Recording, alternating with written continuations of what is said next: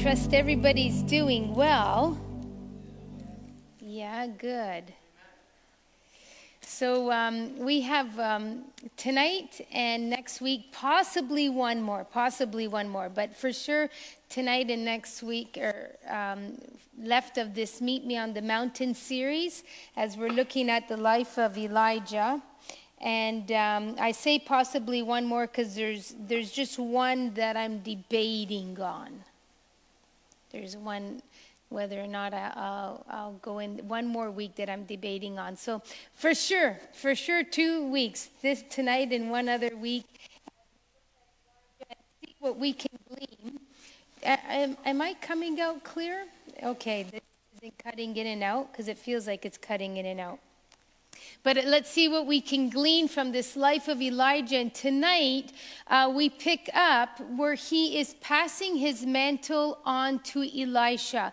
Now we've been tracking him for a while and we have seen how God, how God has tremendously used him. He has come out of nowhere. We do not know who his parents are. Um, we, we just know that his, his name is Elijah and he comes to bring a message to Ahab. And of course, when he comes to bring the message to Ahab, his name itself, Elijah, Jehovah is God, is, is a constant reminder to Ahab that Jehovah is God. And what is Ahab not doing? Ahab is not living a life that is honoring God, Ahab is living a life that is exalting Baal and he is um, following in his wife's example, Queen Jezebel. And so we, we tracked uh, Elijah in his journey of obedience in, in bringing the word and, and then following God to the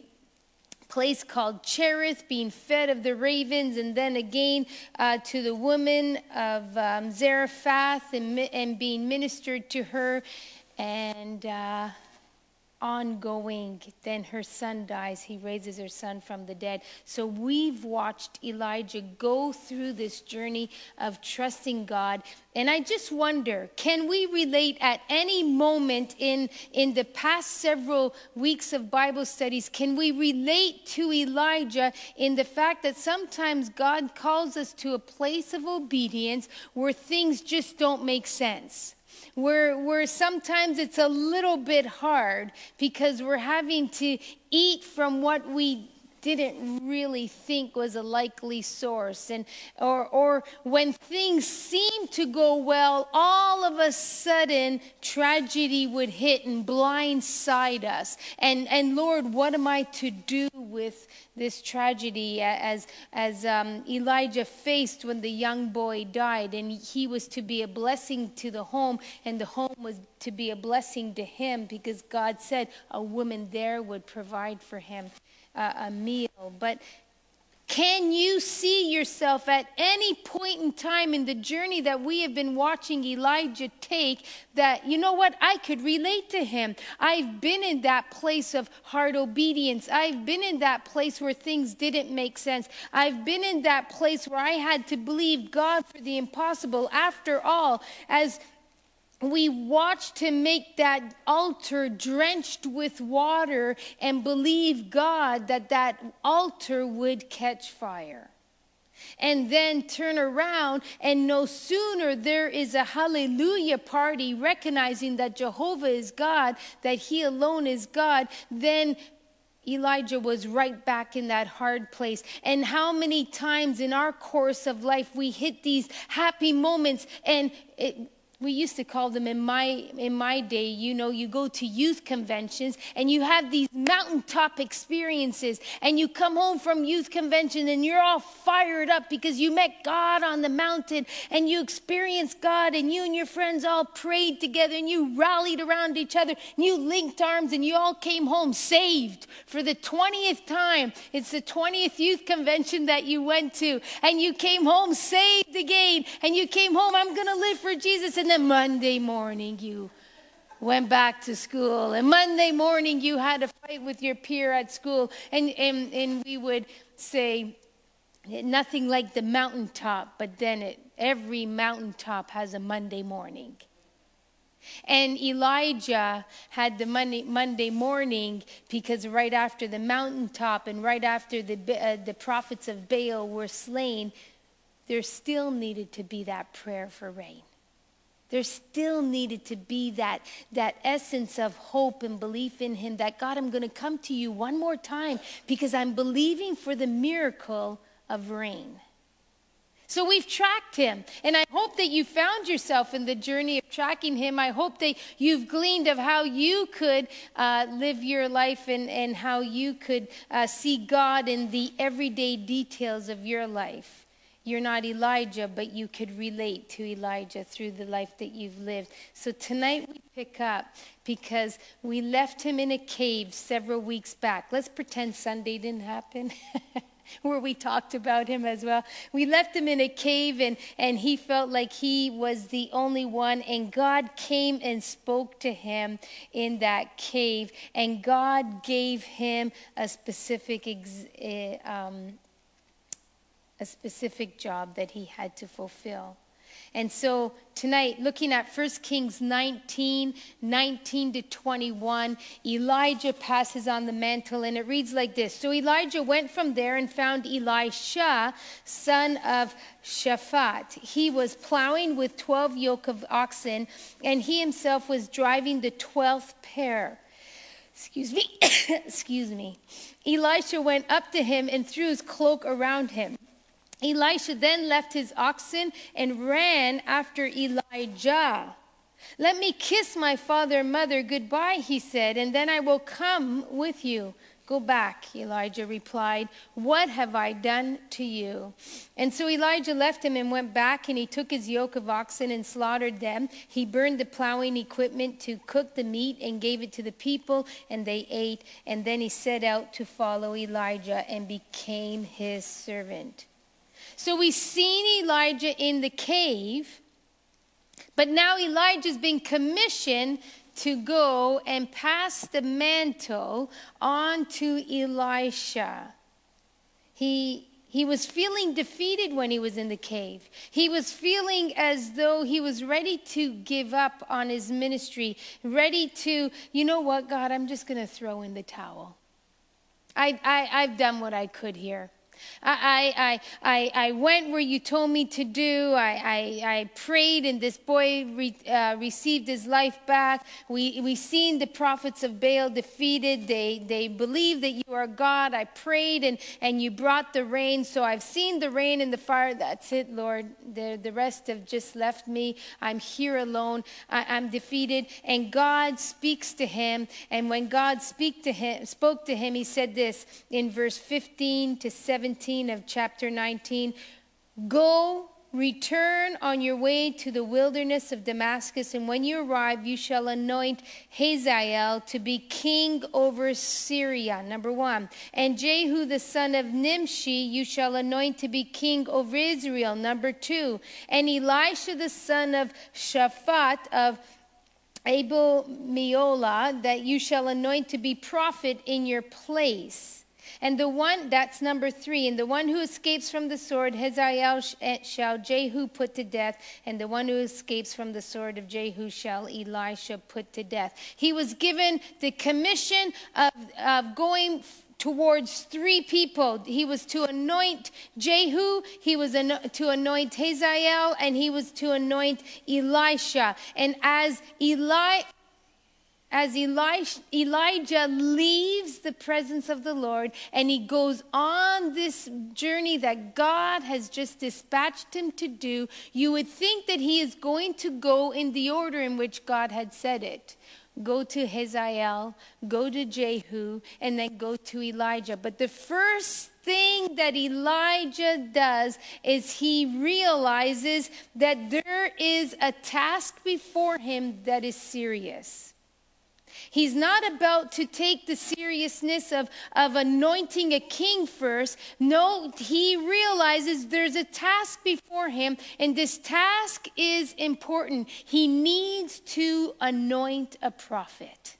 You see, it's important to have a king over a land. It's important to have governance over a land. But more important than the governance, and more important than a king, more important than somebody who would be in charge, is the word of God. And Elijah recognized that he had a serious task, and he was to get the word of God out to the people. There needed to be somebody that would bring the word of God. And so, what does he do? He goes first to Elisha.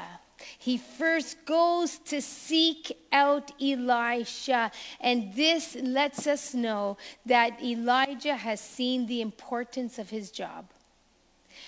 He's been encouraged in the Lord. I've got a mandate, I have something to do. There are people that need the word. They just came through three and a half years of famine. Three and a half years of famine. And, and in that three and a half years of famine, what was primarily being dealt with was because their king, Ahab, had led them into Baal worship. So, what is most important, what is most vital in their spiritual life right now is that they hear the word of God. What is the most important thing that you will ever need in your life is when you are facing a famine, when you are facing lean times, is that you will get the word of God into you. If you're facing discouragement, if you're facing any sort of trial, whatever that circumstance may be, if you get the Word of God into you, it will be the direction of your path. It will give you the understanding of what you are to do. The Lord will speak to you through His Word. And so he goes to anoint Elisha. And Elisha lives in a, in a town called Abel Meholah. Nobody really knows exactly where this is, but they, they presume that it's somewhere between the Sea of Galilee and, and the Dead Sea.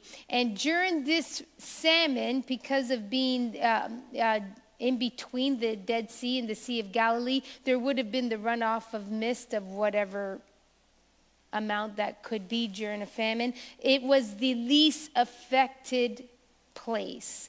Um, so, Elisha, one thing we know about him is that he must come from a rich family.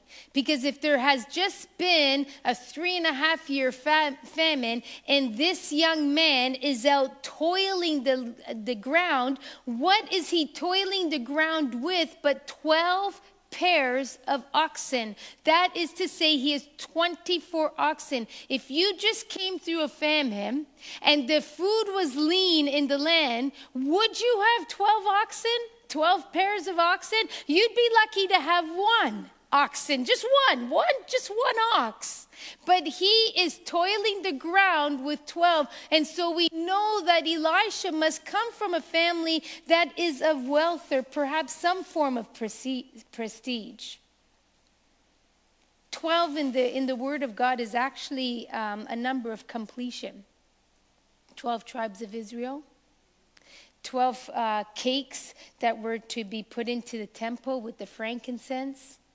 12 is a, is a number also of power um, in the Word of God. And so I find it very interesting that Elijah is going to come and anoint Elisha and what is he about doing? He is toiling the ground, he is working, and he is working with 12 oxen. And not to make any loose associations of any measure, 12 is an important number in the Word of God. And here, this young man is going to be called to a very position of power.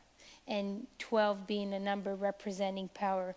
So, the other thing that we know about Elisha is that his father is Shaphat. Shaphat meaning judge. So his fa- he's not just from a, a family that has wealth and prestige, but his father has a very prestigious position as well, being something of a judge, right? Because in those days you were named according to either your position or your, your parental lineage. So his, his father means judge. It's, uh, it's very much possible that his occupation was that he was a judge of sorts.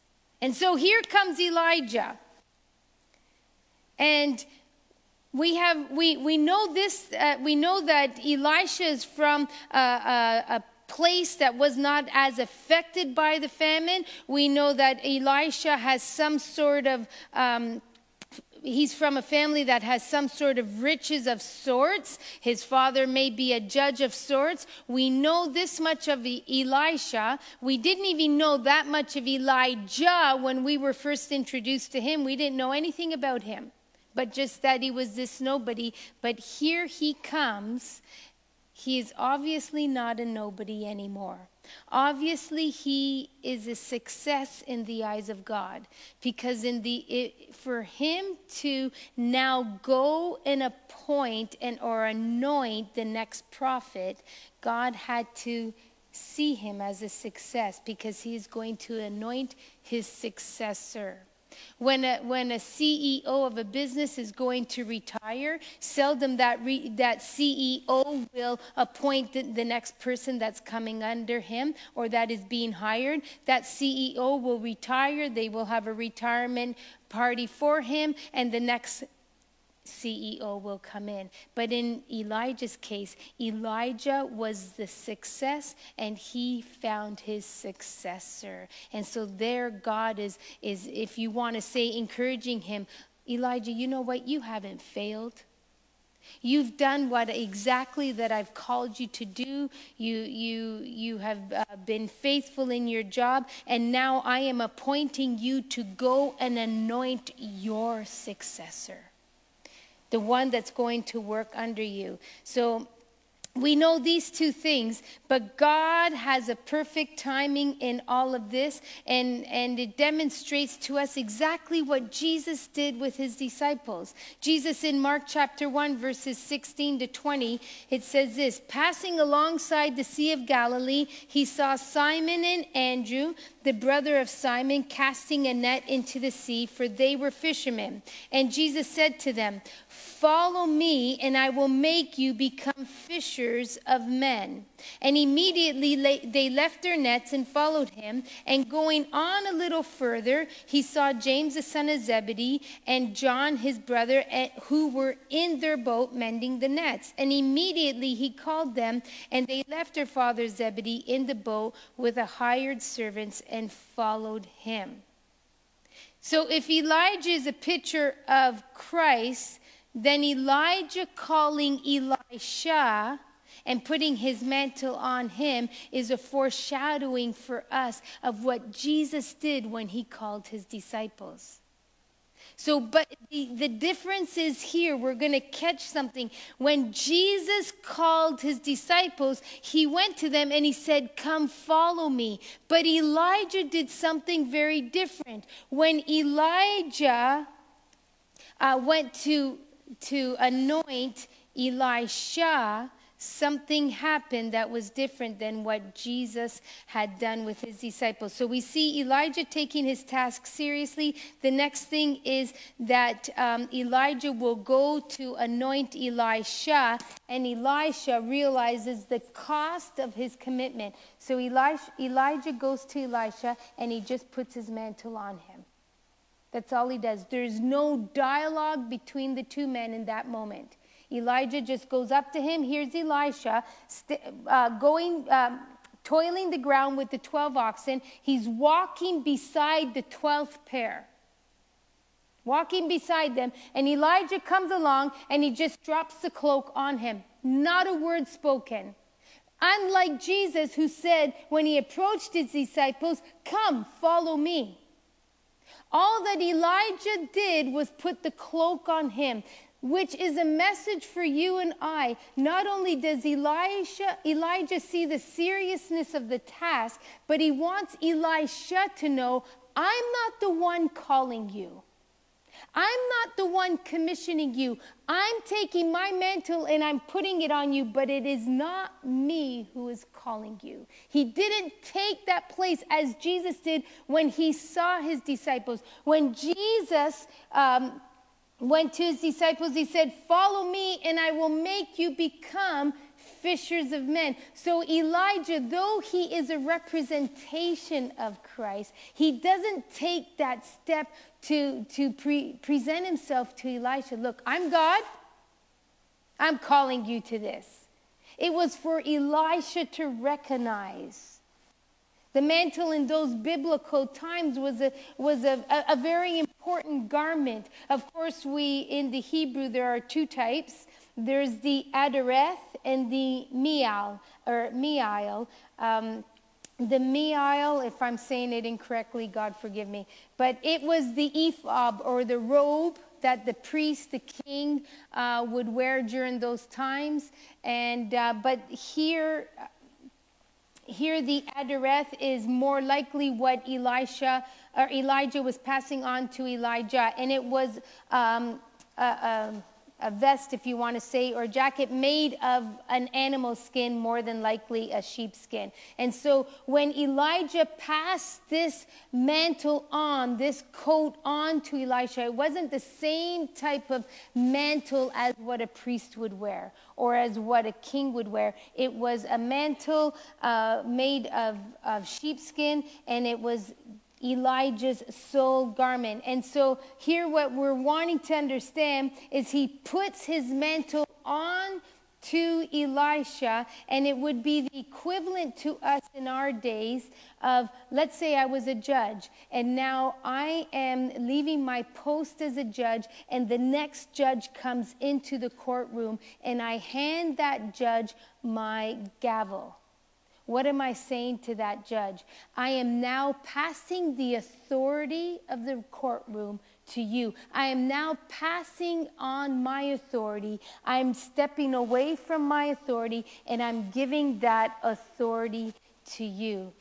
Let's look back at the passage. Verse 19 Elijah went up to him and threw his cloak around him. Elisha then left his oxen and ran, ran after Elijah.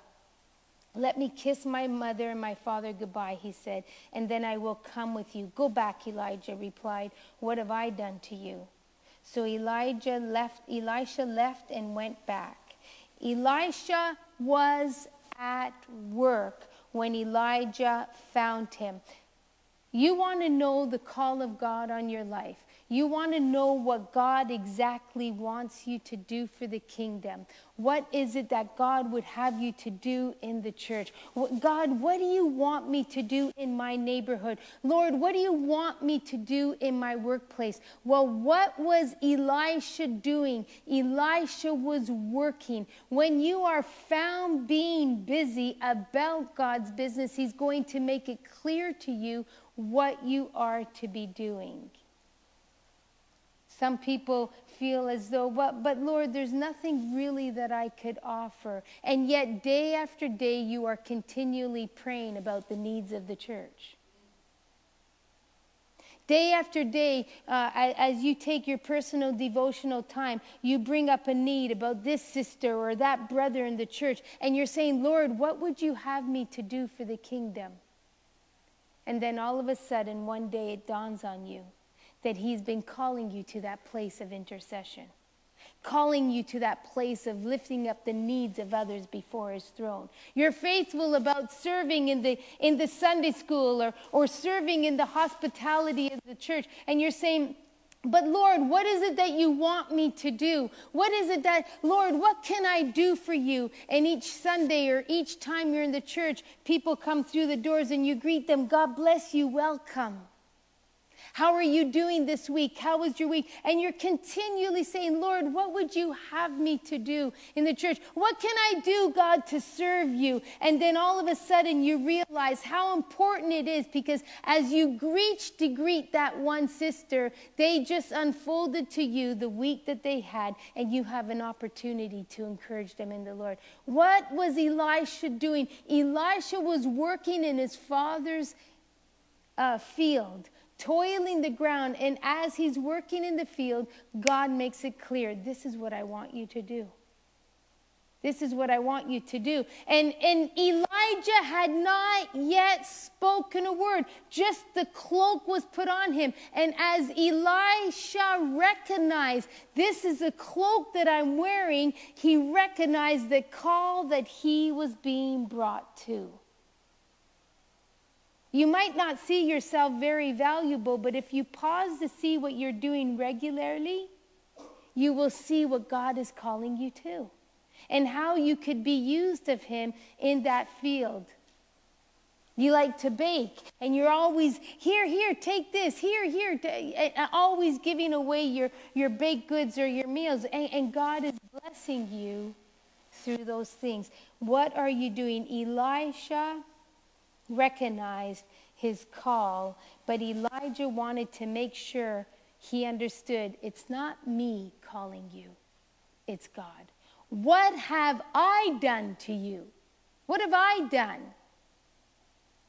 It's God. God was calling Elisha to take his word into the world that was around him. That's the point of a prophet. A prophet will, will listen. He listened to the word of God he lived according to the word of God and he spoke the word of God. If you were to track Elisha's life after, which we, which we may in, in a few months, look at the life of Elisha, he, uh, the, the role of a prophet was one who listened to God, one who lived according to God's word, and one who spoke God's word. And that's what God was, was calling Elisha to. Elijah didn't call you, Elisha. I have. Elijah put the mantle on you, but it's me who is calling you to the position of a prophet. Because a prophet must first listen. Are you hearing me call you to this place? Then Elisha, uh, then the prophet must live out my word and speak my word.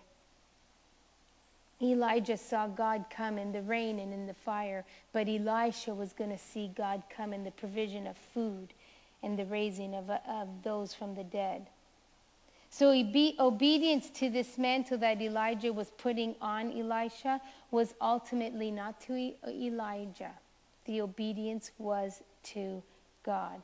It says this Elisha, um, Eli, in verse 21, Elisha left him and went back he took his yoke of oxen and slaughtered them. He burned the plowing equipment to cook the meat and gave it to the people, and they ate. And then he set out to follow Elijah and became his servant.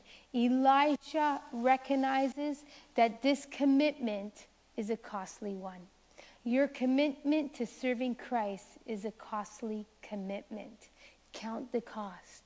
Count the cost. What did Elijah Elisha do? He took his oxen and he slaughtered them. What did he do with the slaughtered oxen? He didn't sell it. He didn't take the oxen and sell it to others who could be in need because they just came from a famine and line his pockets with, with money to provide him for his now next job appointment. He took the oxen, he slaughtered the oxen, and he fed those in the community with it. He didn't even as much as sell the yoke that he used to put on those oxen to make them able to be his working beast. He burned the yoke. So Elisha is recognizing it this commitment that I'm making before God is going to cost me. In other words, I'm going to give up this life that I know and I'm going to live completely sold out to God. Completely sold out to God. Because in the realistic, if we were to, to look at it in the mindset of this day and era, in the mindset of a North American mindset, it is sell everything that I have, put take as much money as I get from all of my belongings, put it in the bank, live off of that, and serve the Lord. That would be the North American mindset. But for Elisha, it wasn't that. It was, I'm going to bless others from these oxen. Like he, there's not even a pause of thinking, well, these oxen truly belong to my dad. After all, it's his field that I am working. He was found in the field work, working. He sold the oxen, blessed those of the community, went to his mom and dad. He did even say, say to them, not that the scripture indicates, save me a room, I'll be back. He went and he followed Elijah. It caused me to think of Luke chapter 14, verse 26. If anyone comes to me and does not hate his own father and mother, and wife and children, and brothers and sisters, yes, even his own life, he cannot be my disciple. Counting the cost, serving God even to the expense of what it may look like to those closest to you, that they might consider it. Well, you love them more than me. Yo, you love the church more than me. Oh, but really it's counting the cost. When you are so dedicated to Christ, when you are so dedicated to God, that your love for Him looks as though it were that you hated your own family. That's what this scripture is saying. If anyone comes to me and does not hate his own father and mother, it would not be Christ that would be telling us, God, a God of love, to hate our mother and father when he tells us that we are to honor them. But our love for him and our dedication and our obedience to him would appear as though it were a hate. And so here is Elisha recognizing I've been called to the office of a prophet. I've been called to the place of honoring God and following after Him. I recognize that this is a costly commitment. It's going to cost me my relationships. It's going to cost me personally. He does nothing to afford himself to provide for himself, but he obeys. He's committed completely to following. And so, what does he do? He follows Elijah, destroying his tools of the trade, throwing a going away party for himself, and willfully, joyfully joining up with Elisha. Our call to the Lord demonstrates to those that are watching us, to, to others that are around, uh, around us, that we love Him so much that everything else is not as valuable to us. So, this call was about laying aside any pride. There is no pride to, that he could have. He had to humbly follow. And again, another picture of Christ that humility. See, Elijah's name meant Jehovah is God. Elisha's name meant God is my salvation. God is salvation.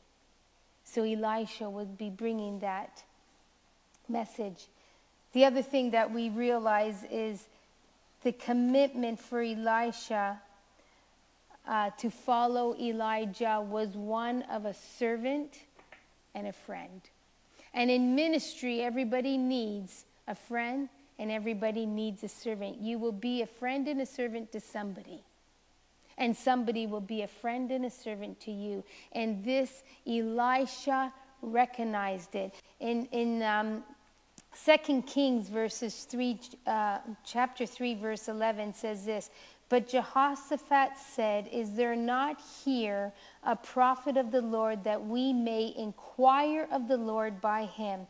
And one of the king of Israel's servants answered and said, Here is Elisha, the son of Shaphat, which poured water on the hands of Elijah. Elisha here, when we, when we read this account that takes place later on in Second Kings, he poured water on the hands of Elisha. Why? Because Elisha was washing his hands and he was the servant that was pouring that out. We don't see it demonstrated. If you were to read from now until Elijah is caught up in a when we do not see it demonstrated or told to us until after Elijah is gone. Somebody witnesses that Elijah during, Elisha, during his time with Elijah, served him. That when he washed his hands, there was Elijah. Here you go. Here you go, Elijah. And wash it. And some, that ministered to somebody else. Is there not a prophet of the Lord that we may inquire of him? This is Elisha. He was the one who was pouring water. Somebody else will speak of your servanthood. Somebody else will speak of what you have done in the name of the Lord. Some, you don't have to brag about what you've done for God. Somebody else will speak of it. And this is the demonstration that Elisha recognized I'm going to follow after you, I'm going to learn alongside of you, I'm going to be a servant to you. We don't have to always save what we've done, somebody else will have seen. And the Lord will bring it to the service. So we see Elisha's servant heart towards Elijah. Did not Jesus, before he left, meet with his disciples and have the same sort of session with them? There they were in the upper room. They were eating together, and Jesus removes himself from the table, and then he prepares to wash the feet of his disciples, demonstrating to his disciples the servanthood and, it, and, and we see this in John chapter 13, verses 4 and 5. He rose from supper, he laid aside his outer garments, and taking a towel, tied it around his waist, and then he poured water into the basin and began to wash the disciples' feet and to wipe them with the towel that was wrapped around him. He's reminding them if I, as your master and Lord, just washed your feet, how much more should you not wash the feet of each other? How much more?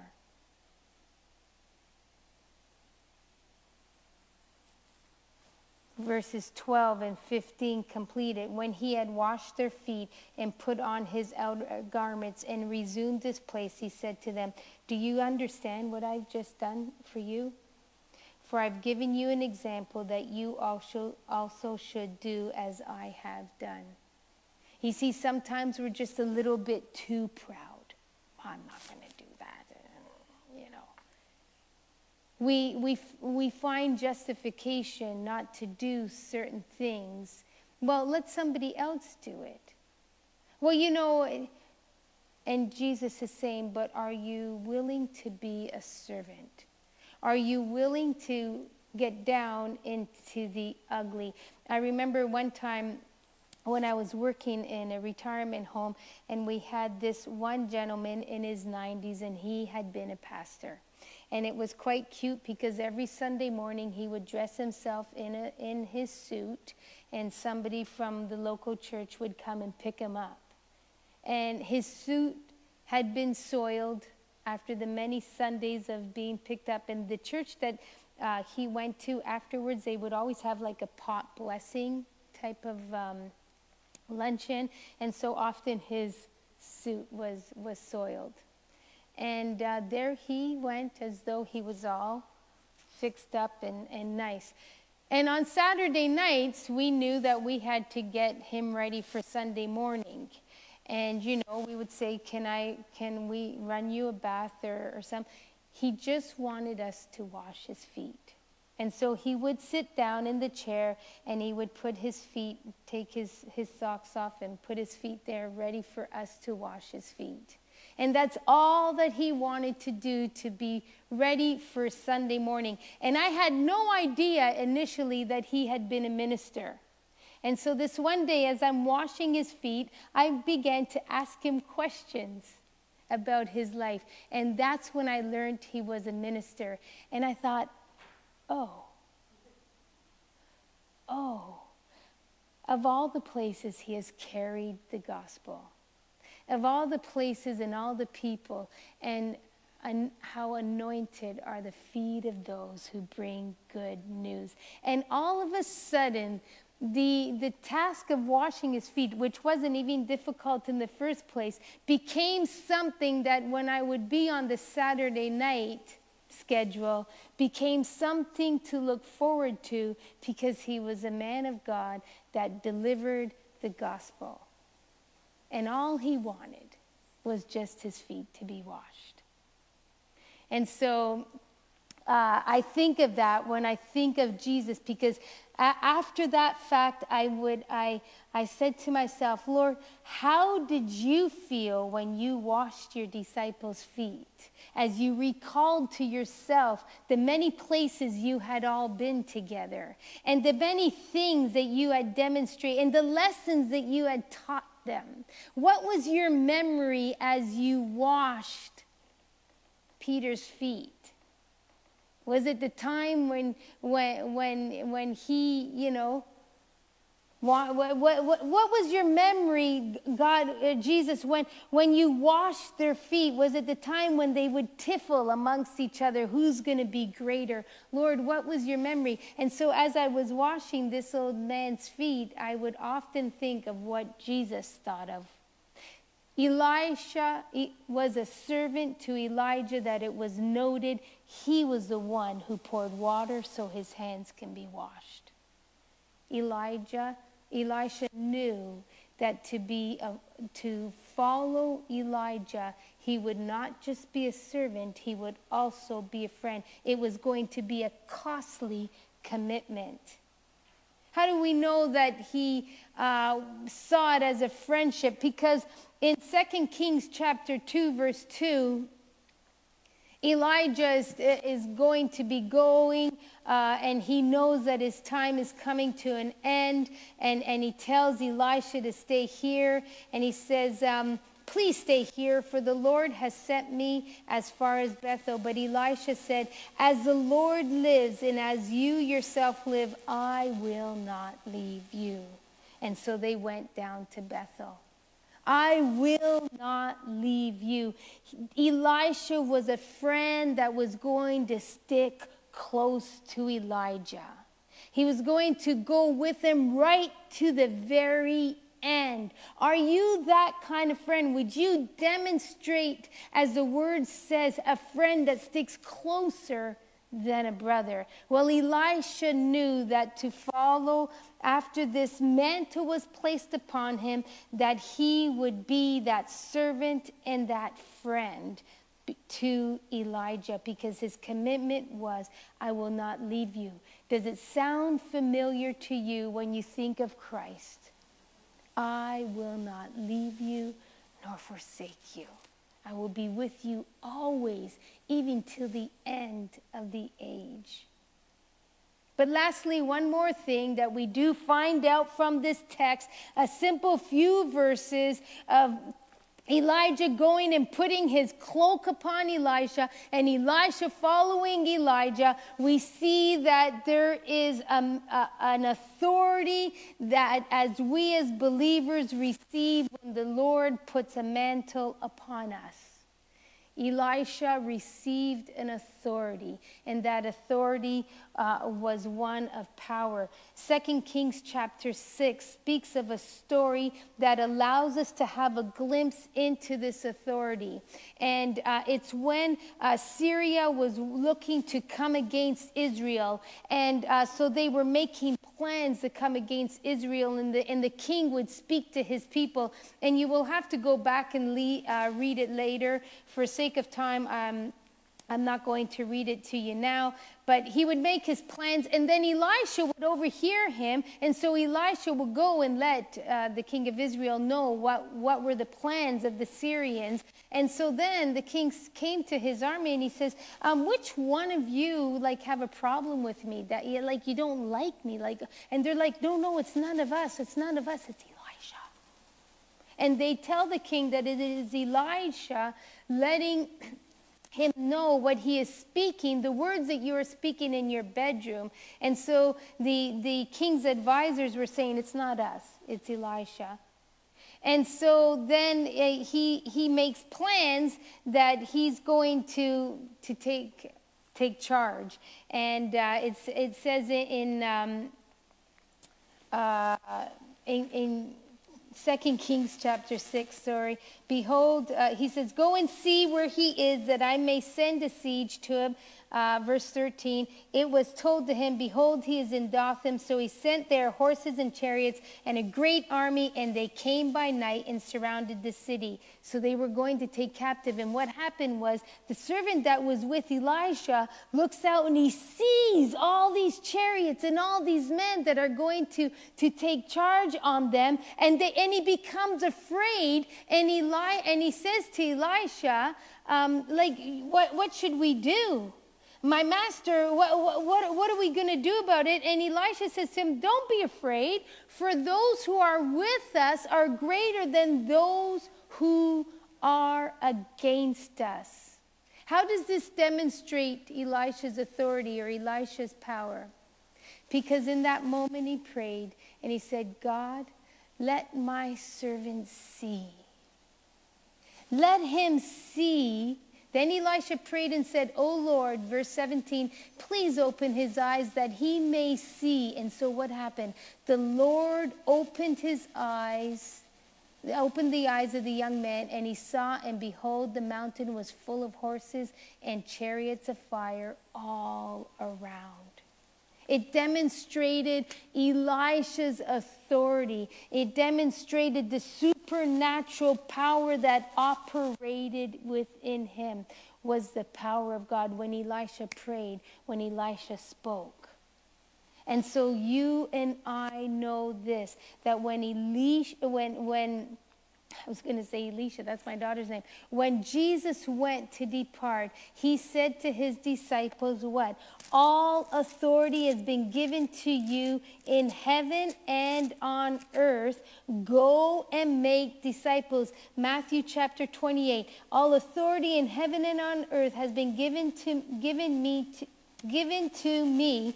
Go therefore and make disciples of all nations, baptizing them in the name of the Father and the Son and the Holy Spirit, teaching them to observe all that I have commanded you. And behold, I am with you always, even to the ends of the age. Here we have it. Elijah passes the mantle of the prophet on to Elisha. Elisha carries out that mantle, but that mantle displays for you and I.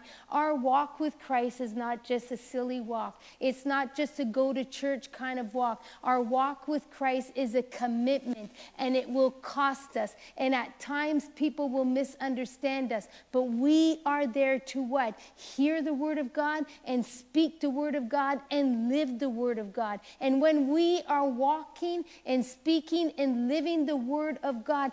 That mantle is upon us. The authority of God is upon us to go and what? Make disciples of others, that others may come into the kingdom as well. And so we have a perfect demonstration here from Elisha from Elijah to Elisha of what is expected of us. We watched on, uh, we learned on Sunday morning, walk in obedience because there's an Elisha waiting. There's an Elisha waiting, and his activation of where God is calling him cannot happen until you walk in the obedience. And when Elijah walked in the, obedience, he could have chosen to go in the order as God gave it to him first to King Hazael, then to King Jehu, and then to Elisha. But instead, he saw the importance of the delivery of the word. Where do you see the importance tonight? Where do you see the importance and the value even of your life? God, that I would be obedient, so obedient that God, when I pass that mantle, the next one that picks up the mantle, that wears that mantle, that they will carry your word, that they will carry your authority and your power, and that they will go and make disciples, and that, Lord, your word would continue to go forth. Your obedience will be what releases another. And the mantle of God will then go forth and others will come into the kingdom. Father God, we just thank you for tonight. We pray, Jesus, that through this simple few verses that we could see all the nuggets that you have displayed to us, oh God. The seriousness of the task that Elijah had before him to go and find an Elijah Eli- Elisha to, to go and pass that mantle on. Oh God, for Elisha to count the costs and realize, oh God, that it wasn't about preparing himself for the future, but to trust in you that you would prepare him. All he had to do was listen, to speak your word, and to walk in obedience, and God to be a carrier of that authority. Lord, we thank you for this example in your word. May we walk it out every day in our lives that others may come to know you. In the mighty name of Jesus, we pray.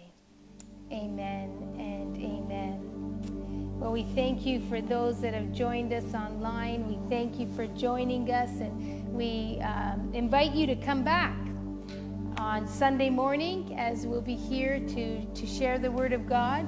And um, also, we want to let you know to just keep our pastor, Pastor Dino, and Pastor Nadia in prayer, as Pastor Nadia's mom has been graduated into the wonderful presence of our Lord.